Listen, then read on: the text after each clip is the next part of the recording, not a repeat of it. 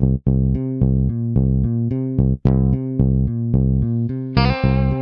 the Pitch. Der Sportpodcast mit Benny und David.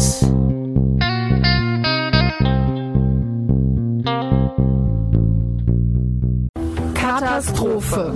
Ein WM-Podcast abseits der Plätze. Ein Projekt von On the Pitch, der Sportpodcast und Herz 879. Und damit begrüßen wir euch zum besten Podcast dieser Weltmeisterschaft. Herzlich willkommen zu Katastrophe. Mein Name ist Pierre Bulwitt von Herz 87 nur nachgetreten, der Sportpodcast. Und ich bin David von On the Pitch, der Sportpodcast. Benny ist heute leider nicht dabei, aber dafür feiern wir einfach dieses großartige Event, das jetzt auch die beste Gruppenphase aller Zeiten hinter sich gelassen hat. Mike Knöcker hat bei Fußball MML Daily schon gesagt, wir sind der einzige Fußball-Podcast, der sich überhaupt noch mit der WM kritisch auseinandersetzt. Es geht nur noch um das Sportliche und wir sagen, das ist totaler plumper Quatsch, denn auch wir werden in dieser dritten Woche darauf schauen, was diese WM an kritischen Begleiterscheinungen hat. Und ähm, Pierre, was erwartet uns denn da heute in der heutigen Folge Nummer drei? Also wir haben eine ganze Menge auf dem Thema. Das heißt, wir reden nochmal über die Lieblingsdreiecksbeziehung um ARD und es geht nicht um die Lindenstraße, sondern um Esther Settercheck, Basti Schweinsteiger und äh, die gute Jessie, darüber werden wir reden. Wir haben noch ein paar Sachen außerhalb der Plätze aufgenommen. Wir werden noch mal kurz darüber reden äh, und hoffentlich nicht Eka Gündogan verärgern, wenn wir jetzt doch wieder über Politik im Sport reden. Ne? Also, dass wir das jetzt doch noch mal aufnehmen. Ne? Und ähm, es ist wirklich eine Menge, die sich irgendwie bei uns angesammelt hat. Wir haben ja am Anfang gesagt, wir wissen gar nicht, ob wir jede Woche irgendwie was schaffen. Und irgendwie ist, ist dieses Dokument trotzdem immer voll und ähm, der Gruppenchat mit uns beiden und, und äh, Benny, der ja heute nicht da ist, der, der, da fliegen einfach nur so irgendwelche Tweets oder irgendwelche News-Echos rein. Also im Prinzip, da ist jeden Tag was los. Und ähm, wir fangen mal mit fast schon dem Lieblingsthema von äh, David, diesem Podcast an. Er redet sehr oft über TV-Quoten und über TV-ExpertInnen. Und ähm, da redet doch mal über unser Favorite Couple, Esther und Basti.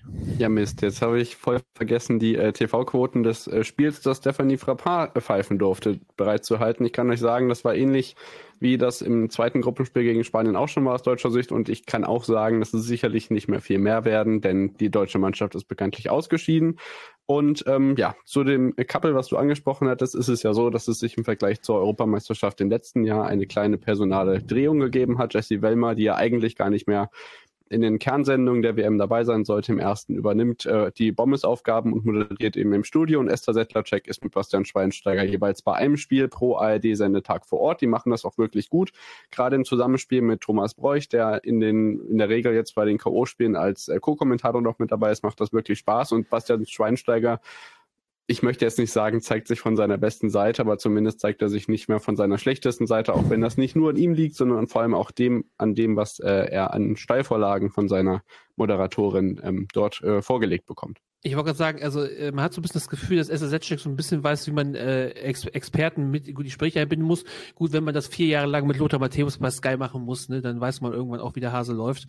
Aber ähm, das Ganze ist einfach angenehmer zu schauen, in meinen Augen, unabhängig davon. Und, ähm, und vor allem, äh, SSZ hat ja auch viel Lob dafür bekommen, dass sie Oliver Bierhoff so richtig schön hat, gebraten hat nach, nach dem Ausscheiden.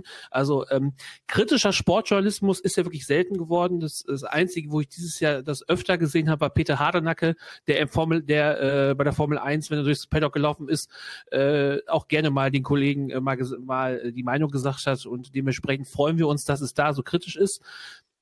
Allerdings gibt es aktuell in den sozialen Medien einen Aufschrei, denn man wünscht sich doch noch eine Expertin zurück, die vor allem während der Frauen, die vor allem äh, letztes Jahr bei der Europameisterschaft viel Aufregung sorgt, nämlich Almut Schuld positive Aufregung. Richtig, also, äh, ähm, ja. also was das anbetrifft, um mit deinem lieben Freund Peter Hardenacker weiterzumachen, ähm, muss man ja einfach festhalten, dass Almut Schuld natürlich auch bei dieser WM dabei war und jetzt aus persönlichen Gründen eben nicht dabei war und stand heute eben nicht klar ist, ob sie das bei den Viertelfinalpartien und den darauffolgenden Partien im Halbfinale und im Finale ähm, das Spiel um Platz drei wird ja nicht im Free TV übertragen, weil die deutsche Mannschaft da eben nicht dabei sein wird. Ähm, ist eben nicht klar, ob Almut Schuld dabei ist. Und ich finde, Sammy Kedira ist natürlich auch irgendwie so ein bisschen schlaftablettenmäßig unterwegs in den letzten Tagen, während Thomas Hittelsberger natürlich so, ähm, ja, unsere Freundin vom Springer Vertra äh, Verlag haben geschrieben, ähm, ja, der Chefkritiker in der Sportschau ist. Ähm, ich finde, das ist ein bisschen arg reduziert und ähm, mal wieder nicht zutreffend. Aber natürlich ist es schon eine wahre Erfrischung, wenn der Almut Schuld in der Runde dabei sitzt, gerade wenn es um die Tipps geht. Da ist schon immer ganz äh, lustig, wenn sie da dabei ist. Ich hoffe ja einfach, dass Herr Hittesberger bald einen neuen Job hat. Oh, ja, das war eine Nämlich- Überleitung. Sie hörten eine Überleitung mit Pierre Boivin. nem, Bitte nämlich den fort. von Oliver Bierhoff, der, äh, naja, äh, man hat ihn freundlich gebeten, seinen Posten zu räumen. Äh, er wollte nicht und jetzt hat man sich auf eine Vertragsauflösung geeinigt, die den DFB wohl richtig Asche kosten soll. Man, es gibt natürlich keine Zahlen, aber ähm, es ist wohl so gewesen, soll wohl so gewesen sein, dass man gesagt hat, hier Olli, ne, also Nationalmannschaft mach's nicht mehr, Akademie darf's noch machen. Olli hat gesagt, nö, Ja. und dementsprechend ist, äh, sind dort Köpfe gerollt. Dann hat Hansi Flick etwas gemacht, was ich sonst so von Mattia Binotto kenne, au- äh, aus der Formel 1. Die verweisen heute da. Er hat etwas sehr Unkluges vor einer Kamera gesagt, nämlich äh, er hat direkt äh, die Gerüchteküche angehaucht, weil er sich sehr bestürzt über den Abgang von Oliver Bierhoff gezeigt hat und quasi so indirekt seine eigene Zukunft in äh, Frage gestellt hat. Und dann nach der Krise zum DFB kam raus, bleibt alles so, wie es ist. Ich muss ehrlich sein, finde ich schade. Aber das ist nur meine persönliche Meinung. Genau, ähm, der DFB kommuniziert, wir haben weiter vollstes Vertrauen in Hansi Flick. Ich finde das eigentlich auch äh, erstmal keine schlechte Sache. Natürlich gab es den ein oder anderen Fehler. Die ähm, Gündogan Goretzka Auswechslung ist schon ähm, ja oft genug angesprochen worden. Ich glaube, da müssen wir jetzt nicht jedes Thema ähm, ja, evaluieren. Nee. Ich finde eher, dass die großen Probleme auf anderen Ebenen liegen als ähm, auf der Bundestrainerposition. Dass wir frischen Wind auf der Managerposition brauchen, ist, glaube ich, wirklich keine Überraschung mehr. Und das, was, glaube ich, gerade den deutschen Fußball wirklich entscheidend bewegen könnte, ist der DFL-Posten und da wird sich eben auch was tun. Ähm, ohne da jetzt die großen Personaldiskussionen anfangen zu wollen, gibt es natürlich ähm, Kandidaten, die da jetzt genannt werden. Unironischerweise zum Beispiel Steff Stefan Effenberg von Bastian Schweinsteiger genannt worden. Also es gibt da wirklich Menschen, die will man auf beiden Posten überhaupt nicht sehen, aber auf der anderen Seite gibt es auch Posten, die man sich oder Menschen, die diese Posten übernehmen könnten, die man sich wünscht, die aber ja nicht verfügbar sind, die schon Ich hab- gesagt haben, dass sie nicht verfügbar sein wollen. Ich habe für den Posten der DF des DFL-Präsidenten und Präsidentin einen sehr interessanten Namen gelesen, den ich mir sehr gut vorstellen könnte, nämlich Nadine Kessler. Ja, aber den habe ich auch noch nicht so oft und so prominent gelesen. Ja, Deswegen äh, glaube ich, bleibt das auch beim Geheimtipp. Ja, also ich, äh, ich würde, äh, ich sag mal, irgend, es wird irgendjemand machen, äh, von dem man das von, von nicht glauben kann. Mal gucken, also das ist ja auch erstmal jetzt, DFL ist ja auch nochmal Deutsche Fußballliga, ne? Das ist ja auch dann irgendwie noch alles so ein bisschen komisch. Mal gucken, das wird erstmal interimsweise übernommen und so richtig, ich sag mal auch, äh, dass man jetzt äh, die Kollegin, dessen Name mir gerade nochmal sagen kannst, wer hat gerade, wer durfte gerade ihren seinen Posten räumen, wer war jetzt gerade nochmal Donate Hopfen. Donate Hopfen, die ja äh, ihren Posten räumen musste, weil sie ein, zwei Sachen nicht so klug entschieden hat, wo ich sagen muss, es gibt genug Leute beim DFB, die in den letzten Jahren viel mehr Dreck verzapft haben und viel länger ihren Jobs hingen. Ne? Also ich glaube, äh, da hat man auch so ein bisschen versucht, ein Exempel zu statuieren, aber äh, das ist nur meine Meinung und ich glaube, wir wollen uns auch nicht so lange mit dem DFB und der DFL aufreißen, weil das deprimiert mich nur. Hansi Flick wird versuchen, den Dreck aus dem Karren zu ziehen und ähm, wenn es dann irgendwann was zu verkünden gibt, was das Thema DF, äh, DFB-Manager gibt, dann hört ihr es auf jeden Fall bei den Jungs von On the Pitch, der Sportpodcast. Das auf alle Fälle. Ähm, und die DFL-Führung wird jetzt erstmal als Doppelspitze übernommen von Axel Herrmann als Eintracht-Vorstand, dem ich erstmal gratuliere zu dieser doch äh, wertvollen Aufgabe. Ich hoffe, es geht in die richtige Richtung.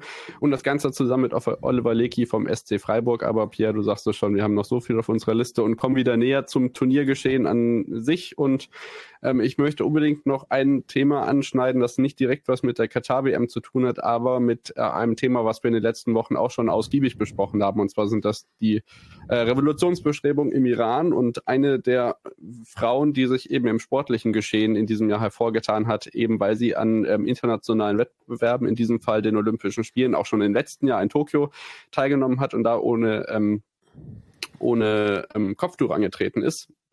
Und da natürlich auch auf wirklich negative Begleitumstände bei dem Regime gestoßen ist, ist jetzt zutage gefördert worden, dass äh, das Regime das Elternhaus von Elas Rekabi zerstört hat in, im Iran. Ähm, also auf der einen Seite se- lesen wir jetzt in manchen Nachrichten doch positive Hoffnungen, was diese Bestrebungen angeht, aber immer wenn ich sowas lese, jetzt ähm, überschattet das bei weitem, dass die Sittenpolizei angeblich ähm, abgeschafft äh, werden wird, weil ich meine, die Gesetze, die die ausführt, äh, gibt es ja immer noch. Also, ah, das ist alles schrecklich. Diese, diese ganze politische Situation im Iran, die ja so ein bisschen äh, auch überschattet wurde von dem, dass die Nationalmannschaft positive Schlagzeilen geschrieben hat bei der äh, Weltmeisterschaft und auch ein paar Zeichen gesetzt hat. Man hat so ein bisschen das Gefühl, äh, jedes, jedes Zeichen der Solidarität folgen immer fünf schlechte Nachrichten. Ist immer so Ja. das Gefühl. Man, jedes Mal, wenn man denkt, oh, jetzt, jetzt geht's voran, jetzt nicht. Und ähm, man hat diese Geschichte, man hat auch alles das, was in Russland und der Ukraine passiert.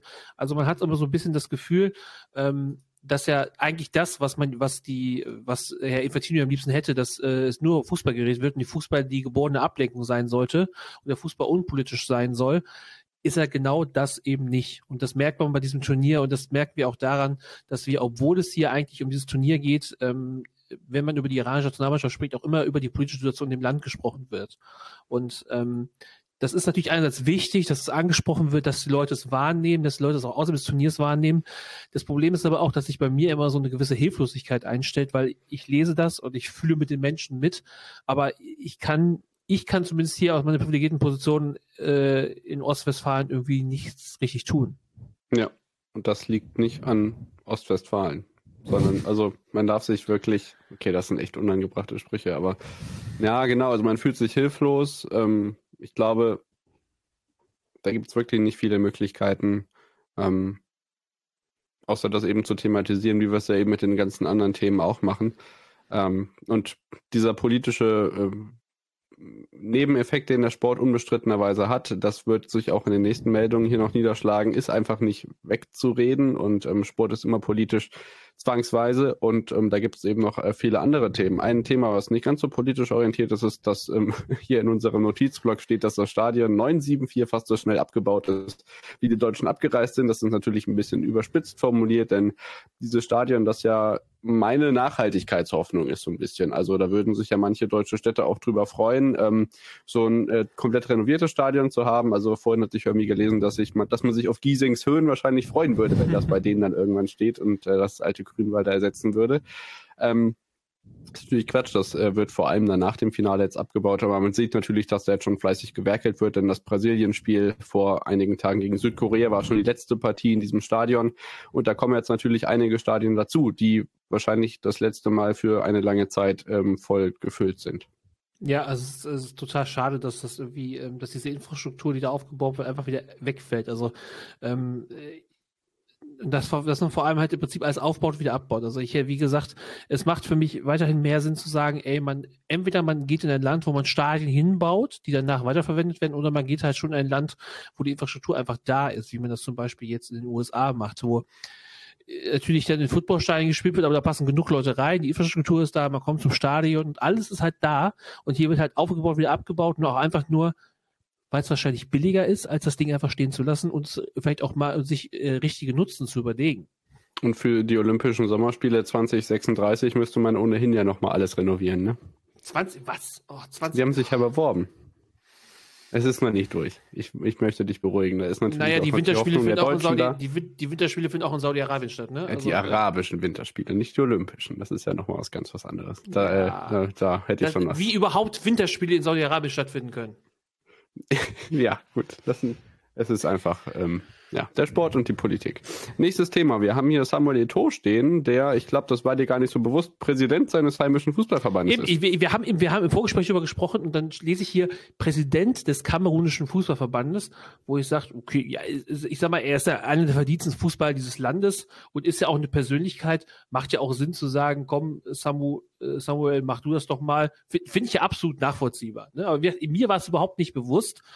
Und äh, mir war auch nicht bewusst, dass er anscheinend von einem algerischen YouTuber schon seit Monaten irgendwie auf Social Media belästigt wird. Und jetzt haben sich die beiden halt äh, in Persona getroffen äh, vom Stadion und ähm, es gab, es gibt einen Disput, den man nicht so richtig nachvollziehen, also den man halt stimmlich nicht so nachvollziehen kann und ähm, es darum geht, ähm, dass dieser YouTuber wohl ähm, Samuel Eto'o halt entsprechend äh, äh, beleidigt hat, also rassistisch beleidigt hat und Samuel ihn halt daraufhin wirklich brutalst umgetreten hat. Also wie gesagt, da wird irgendeine Sprache gesprochen, die wir beide nicht nachvollziehen können. Ja. Aber es, es ist so, dass, dass es so wohl so ist und dass auch dann Samuel Eto'o von diesem YouTuber schon länger belästigt wurde. Also es rechtfertigt nicht, dass, also äh, nichts rechtfertigt Gewalt an einem Menschen. Absolut nicht. Aber ähm, wenn man sich dieses Video anschaut, in dem Samuel Eto'o vorher noch ganz entspannt mit Fans Selfies macht, noch ganz ruhig und besonnen ist und seine nette, sympathische Art ausstrahlt, und dann kommt dieser Typ ins Bild und auf einmal, auf einmal ändert sich die ganze Situation. Ne? Äh, und die halt wirklich eskaliert und man auch richtig merkt, dass dieser YouTuber ihn provoziert und wenn er, als Ja. er vor ihm wegrennt, auch lacht. Also ähm, Ja. im Prinzip ist es nicht gut gewesen, was Samuel Eto'o gemacht hat, dass er ihn umgetreten hat. Aber der YouTuber scheint auch, äh, sorry, dass ich sage, einfach ein Arschloch zu sein, Ja. der sich In daran bereichert, ist dass es halt nachvollziehbar. Ja. ne? also Genau, es ist halt quasi mit dem, mit dem Knie niedergestreckt, ist, äh, glaube ich, die präziseste Beschreibung von dem, was da passiert ist. Es ist eigentlich auch egal, weil wenn man sich vorstellt, das ist eine Szenerie, die direkt vor einem WM-Stadion passiert ist und äh, Samuel Eto'o, der dann quasi eine Aufholjagd in Tempo vom äh, Dreigestirn Henri Messi Eto'o auspackt, wie er hinter dem herrennt. Also auf jeden Fall eine Schlagzeile von einem doch Verbandspräsidenten eines Landes, die man auf jeden Fall unterbringen muss. Das war unsere Meinung und ähm, die nächste Meldung, die wir haben, ist vielleicht etwas harmloser, auch wenn vielleicht nicht ganz zweifelsfrei, ist die des brasilianischen Pressesprechers, der in einer Pressekonferenz mit Vinicius Junior eine Katze fallen lässt. Ähm, da machen natürlich warum war die Katze, ein, warum war die Katze überhaupt da? Was, Das was macht diese Katze in der. Pressekonferenz? Das habe ich mich auch gefragt. Jedenfalls lief die dann ähm, ja zwischen den Tablets, wo die Namen von den ähm, ja, Menschen, die bei der Pressekonferenz eben dabei sind, auf dem ähm, Tisch zwischen den Mikrofonen umher und irgendwann saß sie dann Vinicius Junior gerade am Erzählen, nahm der Pressesprecher die Hand mit äh, die Katze mit beiden Händen und ließ sie einfach vorne runterfallen. Bei der Bildzeitung ist sie natürlich mit voller Wucht auf den Boden geschmissen worden, aber es ist einfach kein schönes Bild. Und Also- die Frage, die sie alle stellen, wo kommt diese Katze her? Genau wie die Also Fliege in Mike Pence Haar beim Duell gegen. Es ist kein schönes Bild, aber wie hoch ist so ein Pressepult? 1,20. Wenn er sie wirklich nur hat fallen lassen, dann wird die Katze es auch geschafft haben. Ne? Ja. Also äh, da machen die Kollegen vom Axel Springer Verlag aus wieder aus einer aus einer äh, aus einer Mücke einen Kater oder keine Ahnung, wie das wie das Sprichwort eigentlich richtig geht. Ähm, also mein Gott, der der Pressesprecher hat halt instinktiv gerne gesagt, so die Katze muss jetzt hier weg, damit wir unsere Pressekonferenz weiterhalten können. Und wie gesagt, die große Frage dürfen sich eher die Sicherheitskräfte stellen, warum eine Katze in einem Presseraum ist. Ja. Also Ich habe hab keine Ahnung. Also ich, ich war ja schon ein paar Mal auf dem Presse, im Presseraum in der Sugar Arena, äh, außer trockenen Butterkuchen und Kaffee habe ich äh, äh, war nichts gesehen und äh, auch keine Tiere oder ähnliches. Ne? Also ich, ich weiß auch gar nicht, aber wie, also vor allem, ich, ich versuche nach, mein Gedanke ist ja immer, bis zu diesem Presseraum ist ja ein Stückchen, die müssen nur irgendwelche Treppen hoch und dann so ins Stadion rein, ne? dass da auch niemand unterwegs schon gesagt hat, da läuft eine Katze rum, ach, ja, ist schon okay. Ne? Aber die Sicherheitskräfte waren ja auch nicht sehr bedingt äh, darin, Samuel tot zu beschützen. Also von daher Ja, lassen, wir- lassen, lassen wir die Katze Katze sein. Genau, waren vielleicht auch einfach damit beschäftigt, die Einlasskontrollen, die bei diesem Turnier auch wieder überhaupt mal nicht funktioniert haben. Unter anderem bei einem spanischen Spiel habe ich wahre Tumulte vor den Stadiontoren gesehen, dass es mit dem Einlass hinten und vorne nicht funktioniert hat. Also es gibt Schlagzeilen überall. Dann haben wir noch, ähm, was Benny in unsere Gruppe geschickt hat, der hat sich ja auch mit dem, mit dem Israel-Palästina-Konflikt auseinandergesetzt ähm, in den letzten Tagen und Monaten, auch was die Uni angeht. Und da ist es wieder, ähm, ja, zumindest emporgekocht, dass die marokkanische Mannschaft nach dem unbestrittenen sportlichen Erfolg, den sie ja wirklich haben, ähm, die Spanier rausgeschmissen im Elfmeterschießen, dann mit Palästina-Flagge auf dem, auf dem Spielfeld waren nach dem Spiel. Also Politik und Sport lässt sich einfach nicht trennen. Also auch sehr schöne Geste der Marokkaner, die wirklich auch die Spanier so ein bisschen äh, runtergekämpft haben und ähm, wo ja im Endeffekt auch so viele Sachen noch nachher rauskamen, unter anderem, dass es wohl eine Szene gibt, wie Koke ähm, an der Bank steht und ähm, seine eigene Mannschaftskameraden beschwichtigt, langsam zu machen, weil sie wissen, dass das Ergebnis der deutschen Mannschaft dazu reicht, dass sie Zweiter werden in der Gruppe, um halt entsprechend vielleicht nur Zweiter in der Gruppe zu werden, um gegen Marokko zu spielen. Und Luis Ja. Enrique hat ja auch zu Protokoll gegeben, dass seine Spieler jeden Tag 1000 Elfmeter schießen müssen im Training. Ja. Das hat ja richtig gut funktioniert. Er ist Und jetzt es- übrigens auch zurückgetreten. Es gibt schon einen Nachfolger. Luis Enrique ist auch nicht mehr Trainer der spanischen Nationalmannschaft. Also ähm, vielleicht liegt es Ja. an dies, genau diesem Ausspruch. Ja, also auch im Moment, die, was die Trainer in den letzten Tagen, also was jetzt aktuell so Trainer pressemäßig rumging, ich weiß nicht, hast du dieses wunderschöne Zitat von Louis, hast du diese Pressekonferenz von Louis van Gaal gesehen?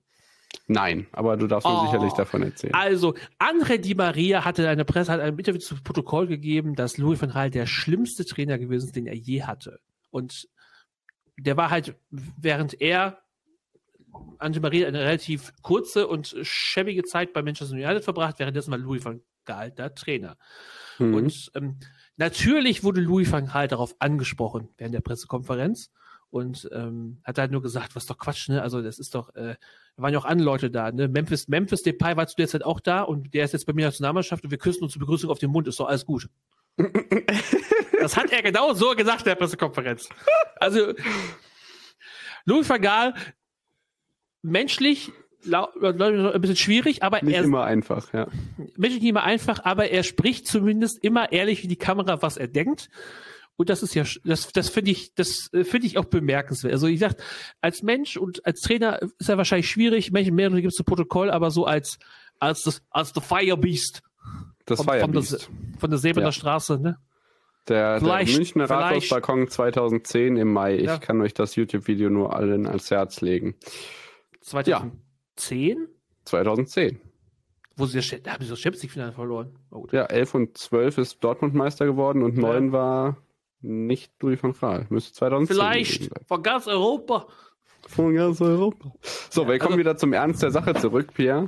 Ja, wie gesagt, es ging um Trainer so gut. Ich, ich habe ich hab das heute gesehen. Ich habe mich genauso also genauso kaputt gelacht wie du, dass äh, dass diese dass diese Pressekonferenzen auch so ein paar Sachen mitbringen, äh, die positiv sind. Was man auch noch herausmerken kann, ist, dass ähm, Kylian Mbappé, der jetzt öfter mal äh, Man of the Match Awards bekommt, es tunlichst vermeidet, sich mit dem Budweiser Logo zu präsentieren Mhm. was äh, die ja diesen Award präsentieren und ähm, er sich auch aktuell immer vor so vor so Sponsorenwände stellt, immer so stellt, dass man Budweiser nicht sieht, was die bei Budweiser so semi gut finden. Ja, und welches Gesicht macht er dabei? Ich hoffe, ein besseres als. Nö, Äh, also er Kai lächelt, Havertz. aber er sagt halt, er möchte halt nicht aktiv äh, für für Biermarken Werbung machen aufgrund seiner Vorbildfunktion. Das Logo von Qatar Airways sieht man da hingegen immer sehr gut, wenn er vor Okay. der Kamera steht. Ne? Also Ja, das kennt er ja schon. Eben, also ähm, ich weiß nicht, ob man, ob man sich als Moralapostel hinstellen kann, wenn man für den, für, wenn man für den größten Katari-Club spielt und vor allem 200 Millionen Euro Handgeld bekommen hat für eine Vertragsunterzeichnung von diesen Typen. Also ich, ich verstehe, was er meinen möchte, aber ist ein bisschen schwierig in diesem Falle als Moralapostel aufzuspielen, immer B. Ne? Sportlich Ja. unbestritten, aber auch er sollte gemeinsam mit Mathieu Binotto mal zum Medientraining gehen und gucken, was man sagen kann und was nicht. So, das wollte ich Zu Budweiser habe ich unter der Woche übrigens noch den interessanten oder den, den lustigen Satz äh, sehen, dass ähm, ja, man sich natürlich darüber betrübt äh, sah, die ganzen Biervorräte nach Katar geschifft zu haben und man hat ja dem Weltmeister dann versprochen, den ganzen Biervorrat eben mitnehmen zu dürfen. Man stelle sich vor, Marokko würde Weltmeister werden. Ich bin gespannt, wer das Bier dann trinkt. Schwierig, sag ich mal. Schwierig. Je nachdem, wer, wer dann Zweiter wird, ne? Aber ähm, ich sag mal, die, größten, die großen Biernationen, USA, Polen, Deutschland, die sind ja alle schon draußen, ne? Also, ne? also Ja. Gut, dass es kein Peroni ist. Aber ich weiß aber, warum es kein Peroni ist. Die Italiener sind ja nicht dabei. Gut, wir haben noch, ähm, lass mich mal nachzählen, eins, zwei überhaupt nicht schöne Nachrichten auf unserer Liste. Ja, es ist ein bisschen, äh, es ist ein bisschen schwierig, womit man auch da so richtig anfangen kann. Aber du hast es ja aufgeschrieben, dass der äh, ehemalige Medienchef der Qatari WM, Abdullah Ibais, ich habe es auf die richtig gesprochen, ähm, der sich äh, unter anderem halt auch als Whistleblower für protestierende Arbeiter eingesetzt hat, dass der wohl, naja, während seines Gefängnisaufenthalts äh, nicht so schöne Erfahrungen gemacht hat. Soll gefordert geworden sein und ähm, man hat ihn entsprechend spüren lassen, dass man das nicht so gut findet, was er so macht.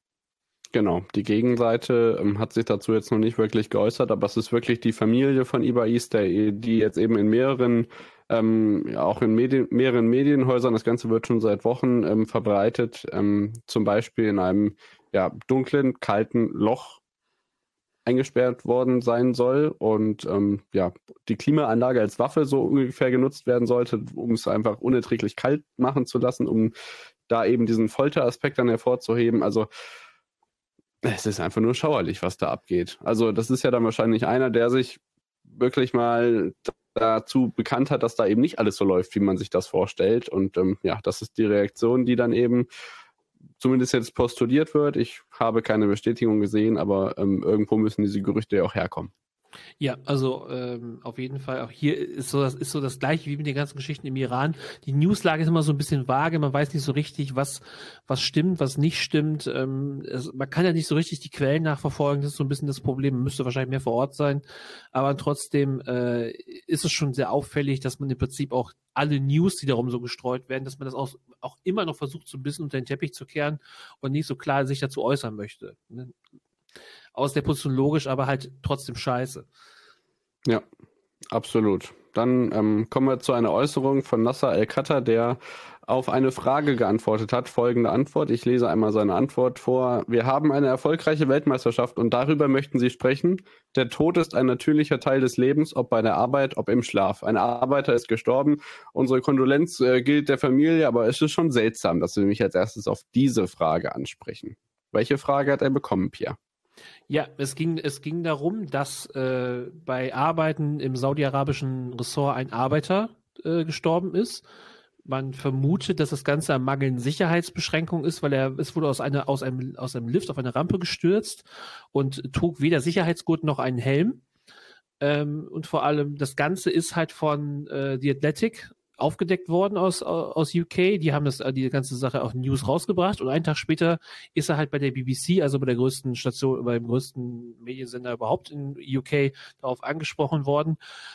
Und ähm, David hat es gerade vorgelesen, ähm, um es, um es richtig wirken zu lassen, muss man sich seinen Gesichtsausdruck anschauen, weil er hat wirklich wie ein beleidigtes Kind reagiert. Also er war wirklich patzig und äh, auch in einer Position, wo ich sage, ich habe irgendeine Art von Funktion hier. Ich bin Qatar World Cup CEO.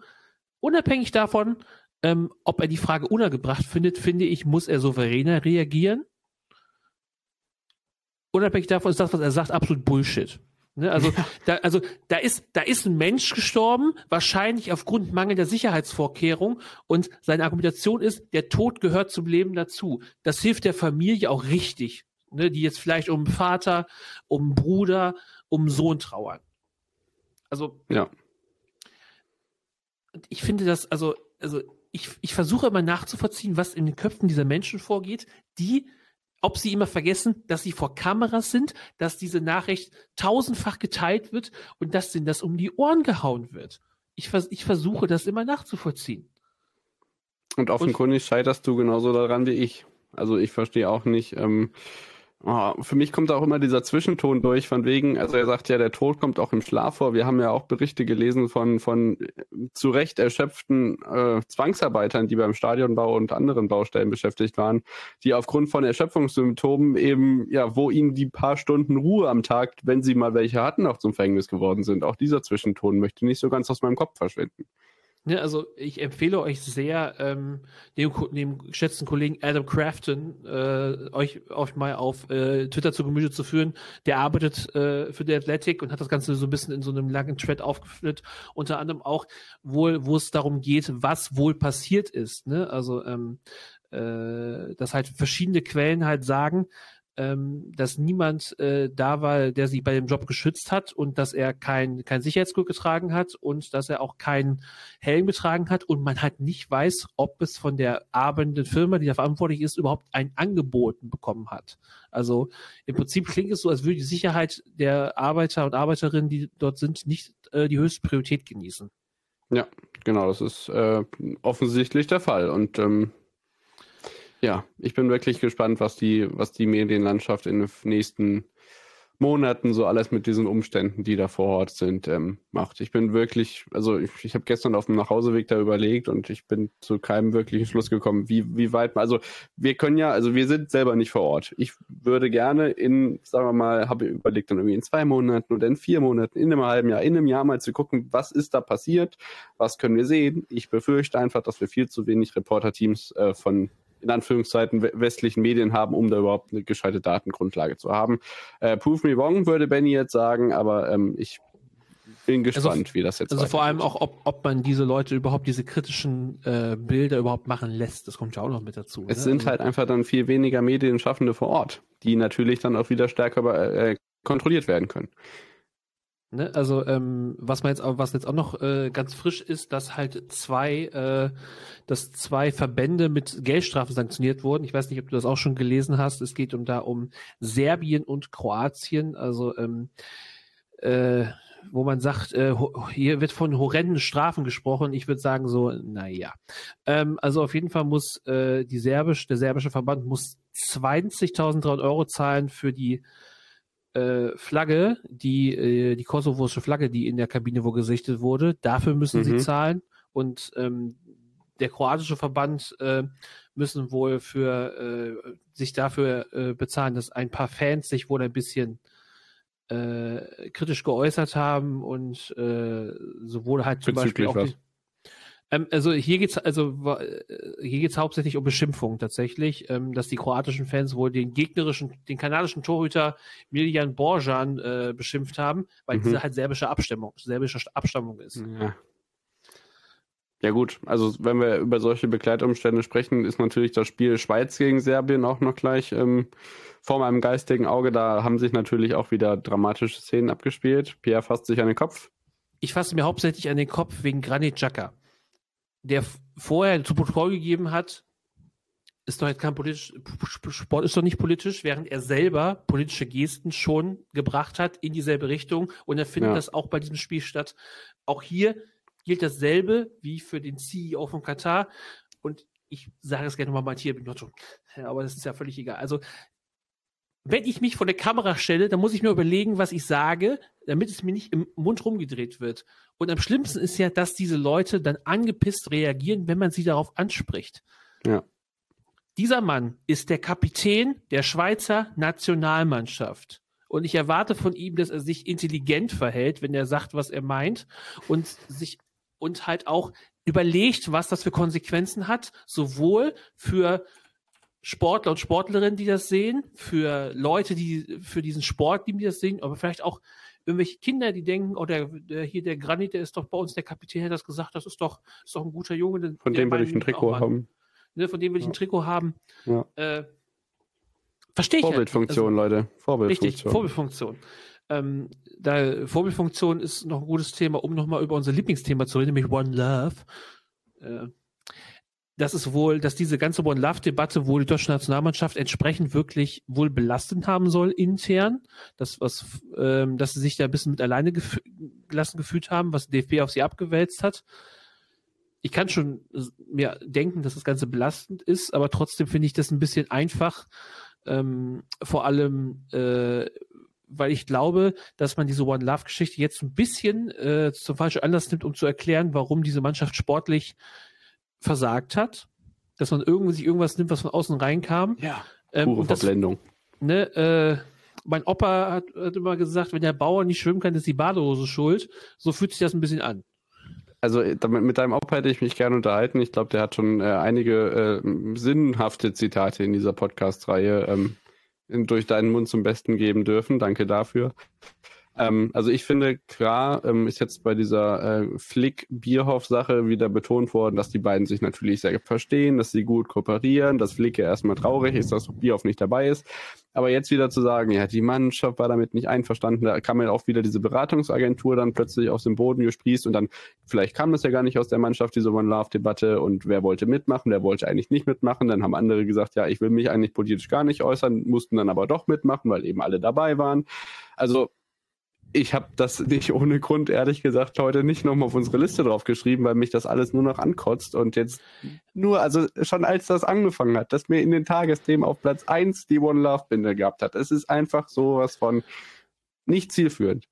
Aber ich finde es wichtig, weil der DFB seit Jahren beim Thema Kommunikation wirklich nur Scheiße herumbringt. Ja, und das ja. halt, und man halt auch dann das, äh, dass es auch seit irgendwie seit zehn Jahren keinen DFB-Präsidenten gibt, der sich mal vernünftig vor der Kamera stellen kann oder und, und am Ende nicht korrupt ist. Das ist doch genau was, also da wird erst dagegen geschoben, lässt man sich noch schön mit Gigi Infantino auf der, auf der, auf der Tribüne ablichten und äh, spricht so wie, wie zwei Jungs nach fünf Krapper, keine Ahnung. Äh, also der DFB macht halt insgesamt keine gute Figur äh, in der Außenwirkung, dieser ganzen Geschichte mit Bierhoff, auch dieses, dieses Ding mit Flick, diese komische Krisensitzung, die da abgehalten wurde, nur um zu verkünden, äh, wir haben eigentlich nichts zu verkünden, bleibt alles so, wie es ist.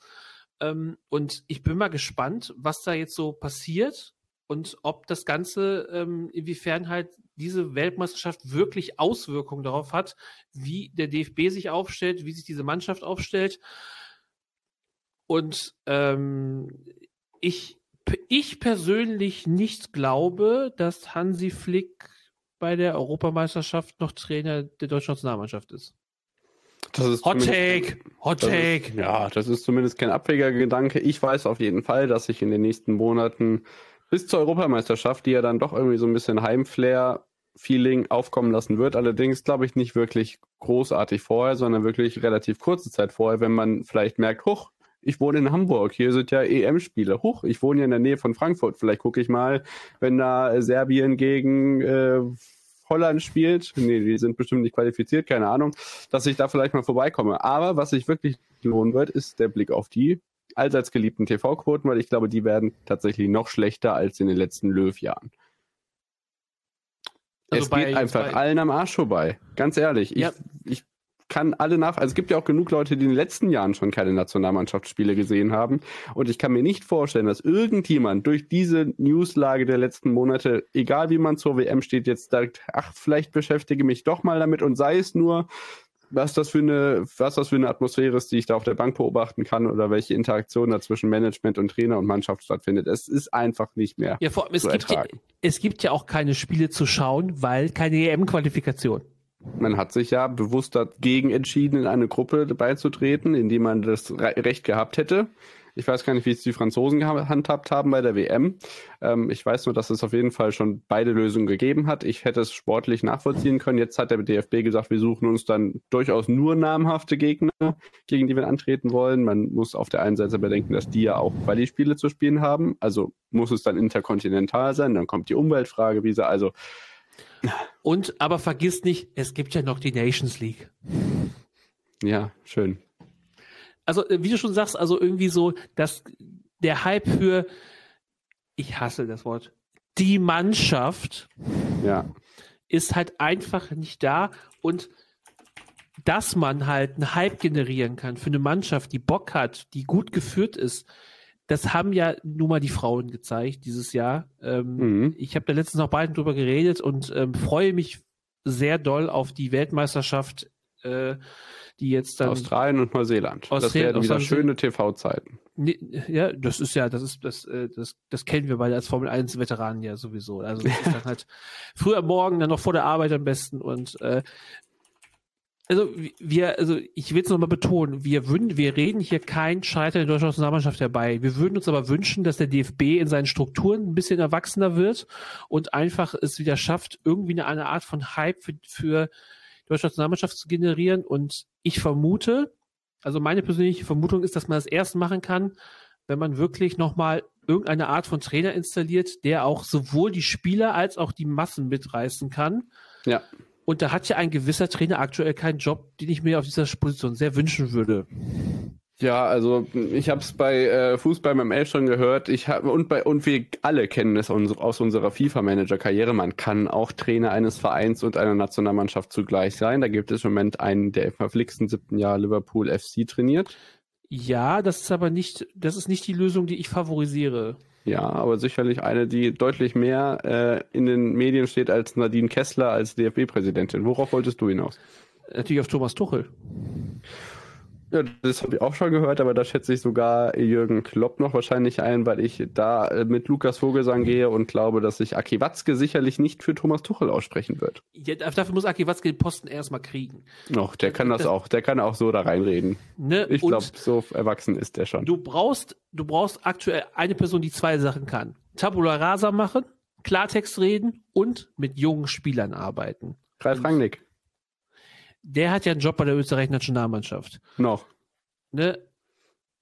Also auch Ralf Rangnick und Thomas Tuche sind für mich ähnliche, ähnliche Kerbe, wobei ich Thomas Tuchel für den etwas ich weiß nicht, bessere Menschen halte, ne, ungängigen Typen halte. Fußballerisch sind die beiden top-notch. Immer, also äh, Thomas Tuchel hat äh, nicht umsonst mit Chelsea Champions League gewonnen. Ne? Also um danach entlassen zu werden, weil er sich mit den Kataris angelegt hat. Ja, er wollte halt nicht 4-4-3 äh, spielen. Ne? Also ja. das ist auch partout nicht. Deswegen, äh, jetzt haben wir schon wieder viel zu lange über den DFB geredet. Ne? Es ist furchtbar. Ähm, aber wir haben es trotzdem wieder so hoffentlich so ein bisschen geschafft, alle wichtigen News im Überblick zu schaffen. Wir hören uns dann nochmal nächste Woche. Das WM-Finale ist nächste Woche Sonntag, wenn ich das richtig im Kopf habe. Wir werden vorher nochmal drüber sprechen. Wir haben noch acht Spiele ausstehen bei diesem Turnier. Ähm, also unter anderem schaut bitte dazu, wie Belareti sich von der Fernsehbühne verabschiedet und das ist einfach nur traurig, dass er jetzt so, also er ist auch ein viel gehasster Mensch und ich kann es überhaupt nicht nachvollziehen. Er hat eine, er kommentiert eine grandiose Weltmeisterschaft und dann muss man zumindest sich ähm, das äh, Halbfinale im ZDF anschauen. Also es ist ja, also, echt schmerzhaft, dass er so einen Abschied kriegt jetzt. Ja, also es ist äh, auch, wird ihm nicht gerecht und wie, also wir, meine liebste, wir können ja auch kurz nochmal darüber reden, was ist so deine liebste Kommentatorenerinnerung mit Bilaretti? Ähm, also ich war, ich, ich glaube, ich, hab, ich saß selber nicht vor dem Fernseher, aber es war auch egal, weil man hatte eh nichts gesehen. Du meinst sicherlich die Einblendung über den Signalausfall beim Spiel Deutschland gegen Türkei 3 zu 2 bei der Europameisterschaft 2008 in Zehn. Minuten Radio mit Bilaretti. Ich saß in einer, ich saß in einer vollbesetzten Sportsbar in einem kleinen, äh, kleinen Ort namens Simon in Luxemburg. Ja eine Bar voll mit 300 türkischen Fans und vier deutschen Austauschschülern. Es war, es war sehr spannend, aber es war für alle, äh, diese 300 türkischen Fans verließen nach dem Tor von Philipp Lahm geschlossen die Bar. Es war sehr schön. Aber wir, äh, wir sind äh, sicher nach Hause gekommen. Es wurde sich nachher noch äh, fröhlich ausgetauscht über das Spiel. Alle waren sehr nett. Ähm, aber dieses Spiel bleibt mir halt, also diese Berechtigung bleibt mir deswegen auch in Erinnerung, weil wir es halt nicht vom Fernseher waren, sondern in einer vollbesetzten Bar und keiner wusste, was los war. Ja, aber es gibt noch viele tolle andere Dinge. Also Kollege Lukas Storms und ich hatten vor ein paar Monaten oder vor ein paar Tagen besser gesagt noch ein bisschen durchgestöbert. Er hat zum Beispiel mal äh, die DTM in Zolder moderiert zu seinen ganz Anfängen, was ich immer sehr, sehr herzerwärmend fand, als er bei Olympia irgendwann mal für den Langlauf eingeteilt war, weil er immer noch nordischen Ski als einer seiner Hauptdisziplinen angegeben hat. Er hat natürlich das Halbfinale Brasilien gegen Deutschland 7 zu 1 kommentiert und war bei Olympia immer für Hockey zuständig und wie er da mit seiner Cappy immer bei Olympia auf der Tribüne sitzt und Hockey kommentiert, es ist einfach ein herrliches Bild. Also, also vor allem, ähm, er wird der Twitter-Gemeinde auch fehlen, weil über wen sollen sie sich dann aufregen? Ne? Das, kann, das kann man ja einfach mal. Ich glaube, der Neumann macht ja weiter. Ja. Aber das, über äh, die regen sich ja genug auf. Also ich glaube, da wird es äh, genug zu meckern geben. Ja, was macht dann, was machen sie dann mit Sandro Wagner, ist die nächste Frage. Ne? Mit wem muss der denn kommentieren? Ne? Also. Ja, mal gucken. Ich kann auch oder, oder, oder sitzt der, oder sitzt der Bademantel zu Hause? Uh, so, ich habe noch drei Termine, die ihr euch hinter die Ohren schreiben könnt ähm, äh, für nächstes Jahr. 24. Juli 10.30 Uhr, 30. Juli 11.30 Uhr und Achtung, äh, Donnerstag, äh, 3. August 12 Uhr. Ihr könnt froh sein, dass es nicht ähm, zum Beispiel der 25.07. um 4 Uhr morgens ist. Das ist nämlich das Parallelspiel. Ich habe gerade die ähm, Gruppenspiele der deutschen Frauenfußballnationalmannschaft gemacht. Also das ist frühmorgendlich, äh, kann man sich durchaus angucken. Die TV-Zeiten sind gar nicht so schlimm. Ja, mache ich mir, kann man sich da auch im Second Screen auf der Arbeit aufmachen, ne? gar kein Problem. Ne? Also da. Ja, kein Problem. Und David bleibt einfach, David bleibt einfach zu Hause, geht nicht ins Seminar, ne? Also. Ja, mal gucken. wir haben auch wieder die 45 Minuten fast voll gemacht. Äh, am Ende haben wir doch einen versöhnlichen Ausklang gefunden, äh, auch ein bisschen lustig, äh, mit ein bisschen Billaretti, äh, äh, mit ein bisschen Billy Retro-Welle. Auf jeden Fall äh, findet ihr alle Infos sowohl zu uns als auch zu den Kollegen von On the Pitch Podcast in den Show Notes. Lasst da brav Likes bei den Twitter, auf den Twitter-Accounts da. On the Pitch hat auch einen YouTube-Kanal, wo man die beiden auch mal live und in Farbe sehen kann. Das ja, da, da, kommt, da kommt diese Woche äh, relativ viel, besser gesagt nächste Woche. Äh, Benny wird beim Wochenrückblick bei uns nicht da sein. In der Folge 136 habe ich deswegen einen anderen Wintersportexperten zu Gast. Und am Donnerstag gibt es die Vorschau auf die Darts-WM, wo Pierre ja auch sicherlich den einen oder anderen Blick drauf werfen wird. Also auch da ja, gibt es eine ich Vorschau muss, mit. Ich muss mich noch ein bisschen einlesen. Ähm, nee, du musst dich gar nicht einlesen. Du musst am Mittwoch oder Donnerstag einfach unsere Darts-WM-Vorschau-Folge mit Kevin Barth hören und dann sehen wir uns ja am Ende der Woche noch wieder, weil es gibt ja noch eine Folge Katastrophe in der kommenden Woche. Ja Also volles Programm bei uns und natürlich auch bei unserem YouTube-Kanal. Da dürft ihr gerne vorbeischauen. Überall erreichbar unter ja. onthepitch-pod. Ansonsten ist natürlich bei On the Pitch genug los. Es gibt Wintersport, es gibt Dart-WM. Äh, vielleicht, äh, vielleicht räumen sie dem wundervollen Sport äh, des Eis noch ein bisschen mehr Zeit an in ihrem Podcast. Das kommt mir ein bisschen zu kurz, wie ich finde, aber. Das kriegen wir hin. Die Regular ja, also, Season ist ja bald schon rum. Ja, eben, die Erics ist, ist bald rum und das kann ich hier nochmal ankündigen. Ähm, dass das nächste Ding, was ihr auf diesem Podcast-Feed sehen werdet, ist, wir werden eine Special-Folge machen, wenn die Regular Season zu Ende ist. Ähm, es hat sich ergeben, dass bei uns in der Redaktion mehr Football-Fans sind, als ich dachte. Fast alle Seahawks-Fans. Naja, man kann ja nicht alles richtig machen im Leben, ne? aber auch da äh, werdet ihr bei uns dann was sehen. Und ansonsten sagen wir von dieser Stelle Tschüss. David und Pierre sagen Tschüss und wir hören uns dann nächste Woche zu Katastrophe. Ciao, ciao.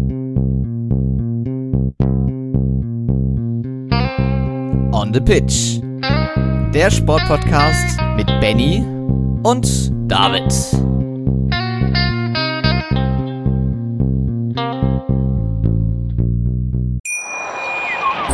Schatz, ich bin neu verliebt. Was? Da drüben. Das ist er. Aber das ist ein Auto. Ja, eben. Mit ihm habe ich alles richtig gemacht. Wunschauto einfach kaufen, verkaufen oder leasen. Bei Autoscout24. Alles richtig gemacht. Wie baut man eine harmonische Beziehung zu seinem Hund auf? Puh, gar nicht so leicht. Und deshalb frage ich nach, wie es anderen Hundeeltern gelingt, beziehungsweise wie die daran arbeiten. Bei Iswas Dog reden wir dann drüber. Alle 14 Tage neu mit mir, Malte Asmus und unserer Expertin für eine harmonische Mensch-Hund-Beziehung, Melanie Lippisch. Iswas Dog mit Malte Asmus. Überall, wo es Podcasts gibt.